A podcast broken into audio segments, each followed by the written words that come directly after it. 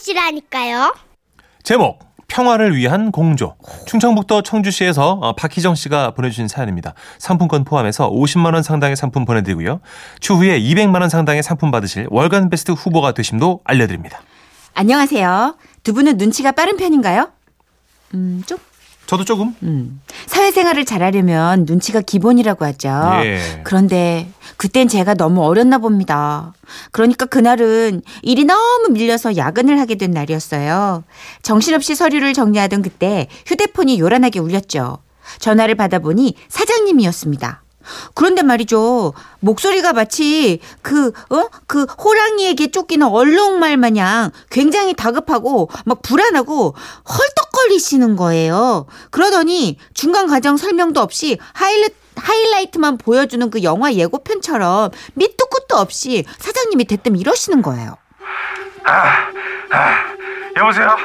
박 대리, 나 지금 스피커폰인데 옆에 있거든? 잘 생각하고 말해야 돼. 4월 25일에 나는 야근을 했어. 그렇지? 나 야근했지? 네, 여보세요? 사장님? 예? 야근이요?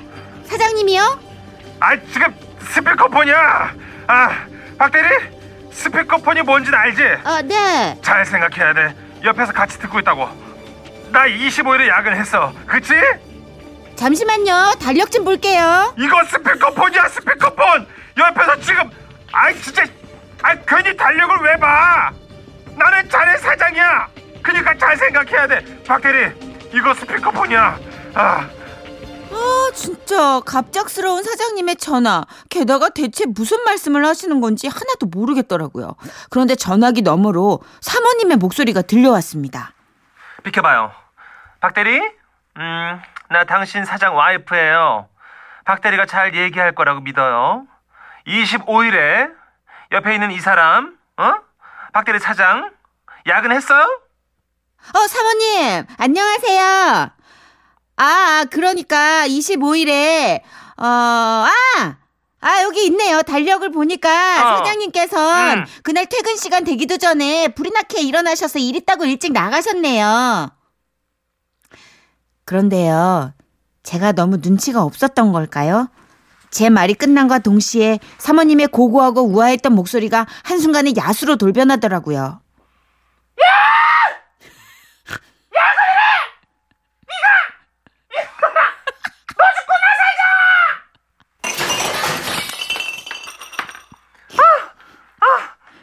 살자! 아니야 여보. 그게 아니야. 박대리가 착각한 거야. 진짜야. 여보 진짜. 나 야근했어. 여보 진짜야. 제가 완전 실수한 거 맞죠? 갑작스러운 상황에 저는 일단 조용히 통화 종료 버튼을 꾹 눌렀습니다. 그리고 어지러운 퍼즐을 하나하나 맞춰보듯 이 상황을 정리해보기로 했죠. 뭐지? 내가 너무 솔직했나? 아니야, 솔직해야지. 사람은 자고로 정직하게 살아야 하는 법 아니야? 아니야. 그냥 야근했다고 해야지. 융통성이 있었어야지. 그랬어야지. 아니야 솔직한 게 다잖아. 아니야 나 어떡해 큰일 난 것 같아. 나름 순수성을 지키며 정직하게 살아가던 저에게 사장님은 도대체 왜 이런 시련을 주셨을까.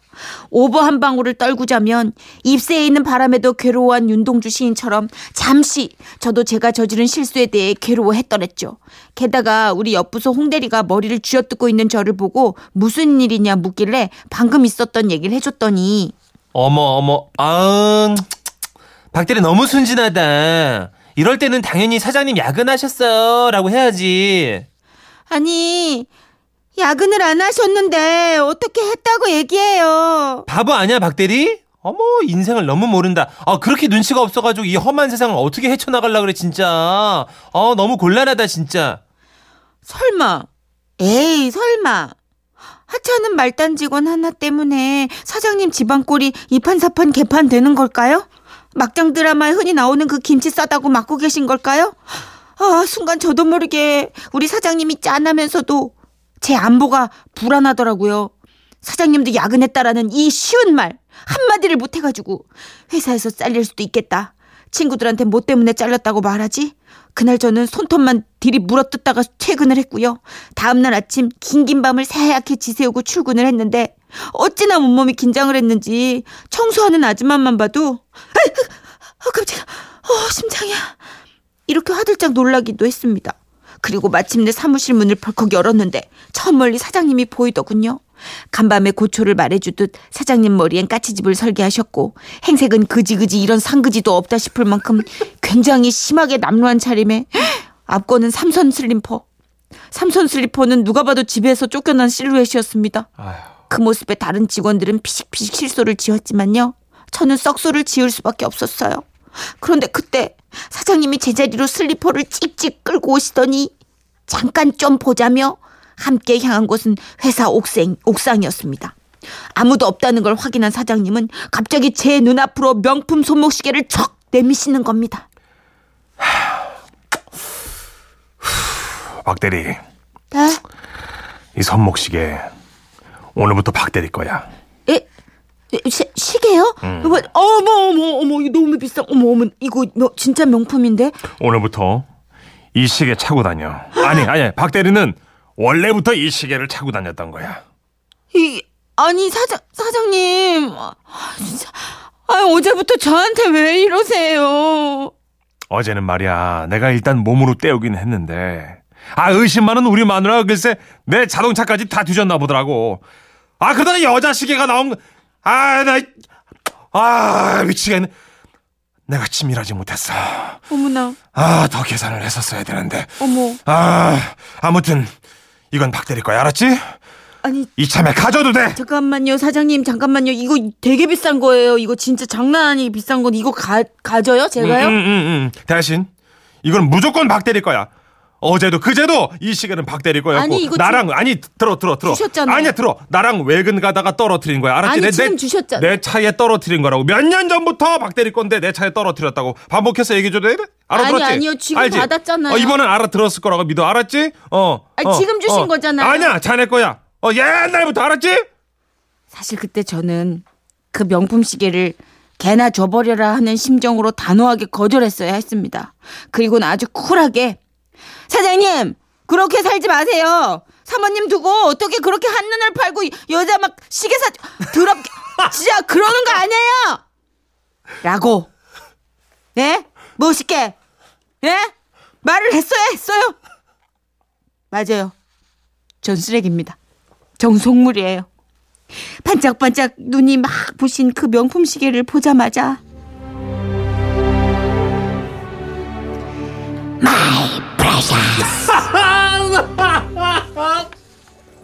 잘 살린다.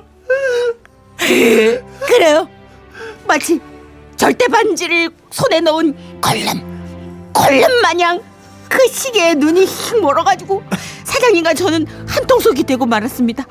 그리고 며칠 후 사모님이 저에게 전화를 하셨는데요. 여보세요, 전데요, 그 시계 말이에요, 박대리 거 맞아요? 정말이야? 라고 아주 차갑게 물어보시더군요. 그래서 저는 최대한 자연스럽게, 예, 제 시계가 박씨랍니다. 이 시계는 어제도 찾고 한 달 전에도 1년 전에도 쭉 차고 다닌 시계가 확실합니다. 저만 들었나요, 이 로버트 소리? 나 진짜 지금도 그때 제 연기를 생각하면 자다가도 몇 번이나 이불킥을 날리고 있는데요. 하지만 진짜 사장님네 가정은 제가 지켰다고 봅니다. 가끔은 모르는 게 약이라고 하잖아요. 심증은 있었으나 물증이 딱히 없었던 상태였고, 제가 입을 함부로 놀리지 않았기 때문에 사장님 가정사가 막장으로 끝나지 않았다고 저는 그렇게 생각합니다. 당시 사장님이 무슨 짓을 하고 돌아다녔는가 그건 모르겠지만, 어찌됐든 간에 지금은 마음 잡고 개가천선해서 사모님과 알콩달콩 잘 지낸다고 하시더라고요.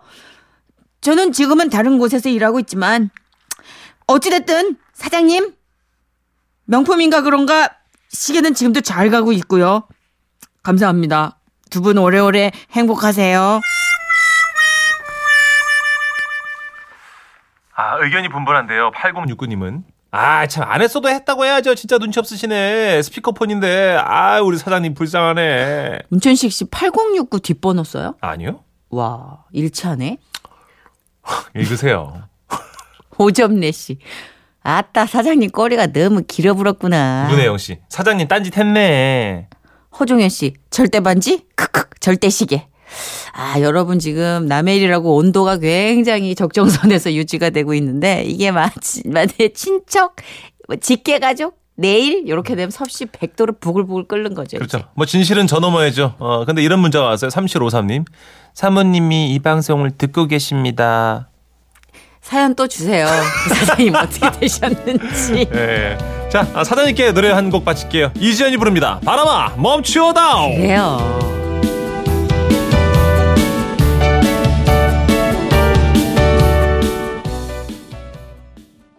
웃음이 묻어나는 편지. 우와, 완전 재밌지.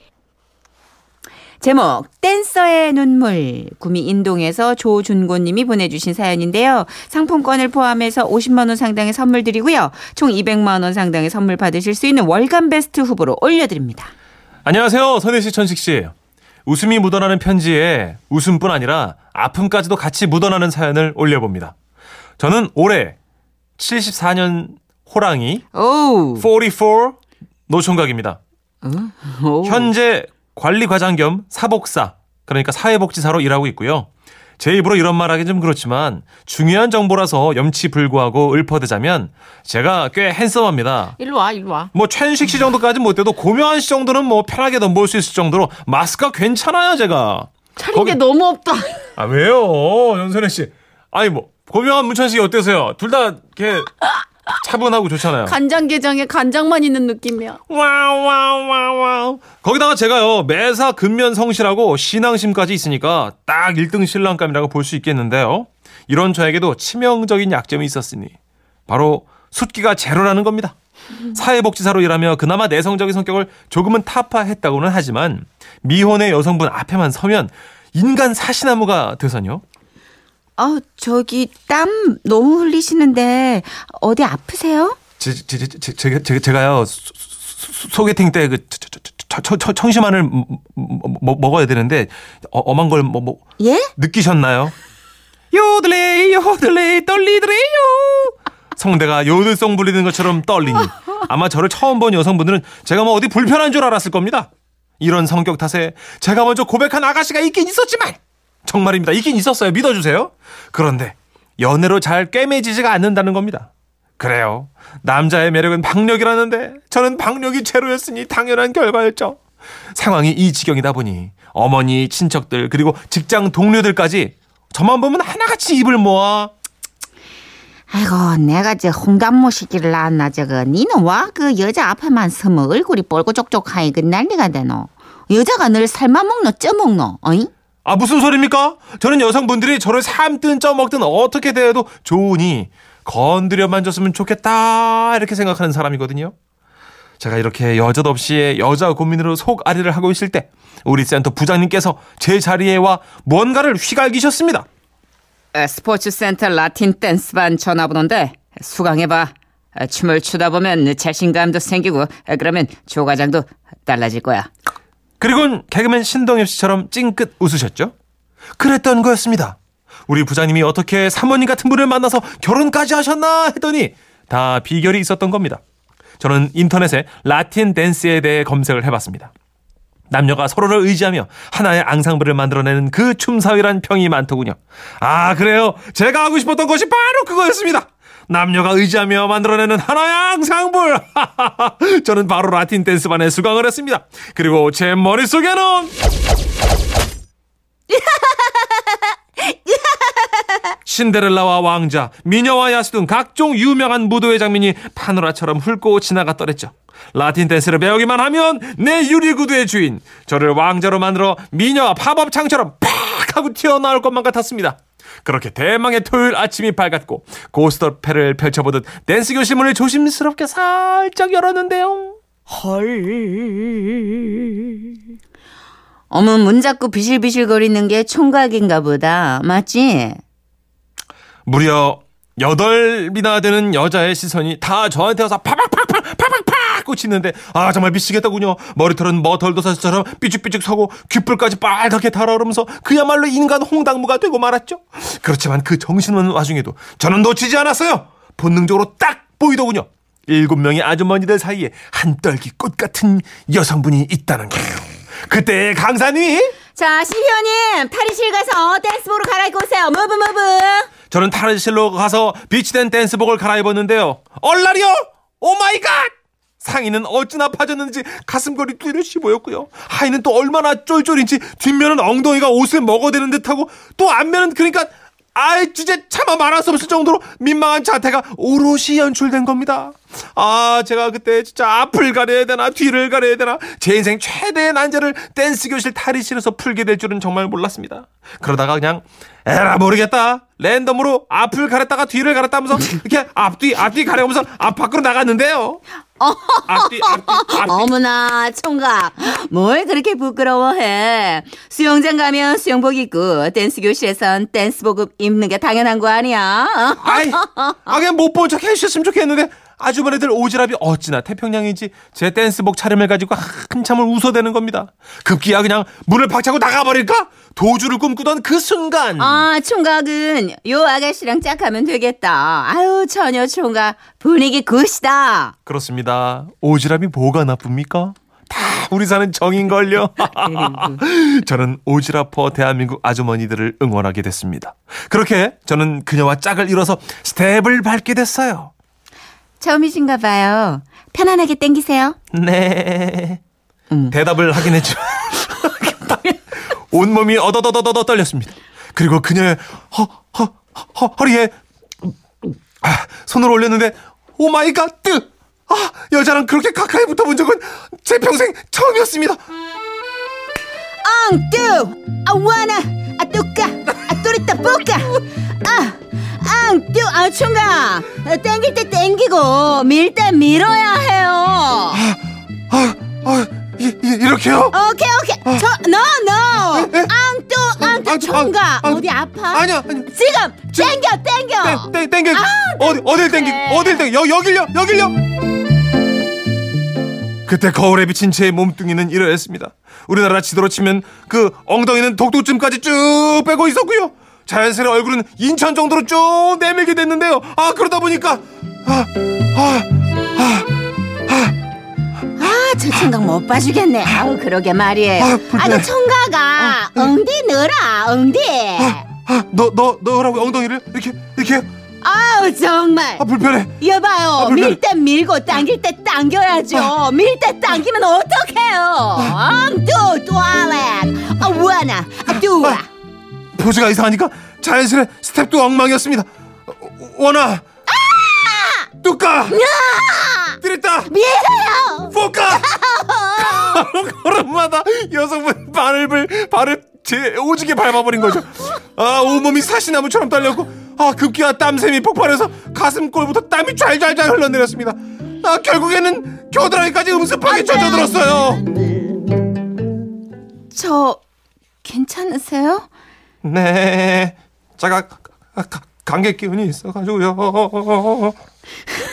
그날 저의 댄스 교실 처음이자 마지막 수업이었습니다. 아휴. 다시는 그곳에 갈 용기가 없었거든요. 그 다음 주 토요일 동네 뒷산에 올랐습니다. 그리고는 토하도록 소리 질렀어요. 구스여라 준고나 호연지기를 기르자. 너도 연애할 수 있어. 빨려 으쌰 으르라 으르렁은 뭐 전식 씨도 저 같은 경험이 있으십니까? 연애의 길은 어쩜 이렇게도 어려울까요? 아우아나 아뚜아 싫어! 아뚜리 다시는 안 줘! 아뽀까 라틴 댄스! 가마! 싫어! 뱀지! 두 아리를 켜! 어예 1712님 아주머니들이 총각 엉덩이 좀 때리세리 넣어주세요 하시면서 엉덩이를 쭉 빼고 아, 조심스러우니까 근데 그게 초면에 통성명도 안 하고 골반 붙이기는 그거 실례예요. 이제 준곤 씨가 굉장히 건실한 청년이라는 거예요. 44 준곤이 형 힘내시고요. 그럼 44 파이팅. 연습하시다 보면 언젠간 연애가 자유로울 때가 올 겁니다. 저는 중학교 때부터 해서 이렇게 문천식 씨는 뭐 통성명 없이 쌀쌀 들어갑니다. 바비킴의 노래입니다. 남자답게. 이 세상에 몇 번을 깬정도 멈추지 않아. 고통 따윈 날 어쩌지 못해.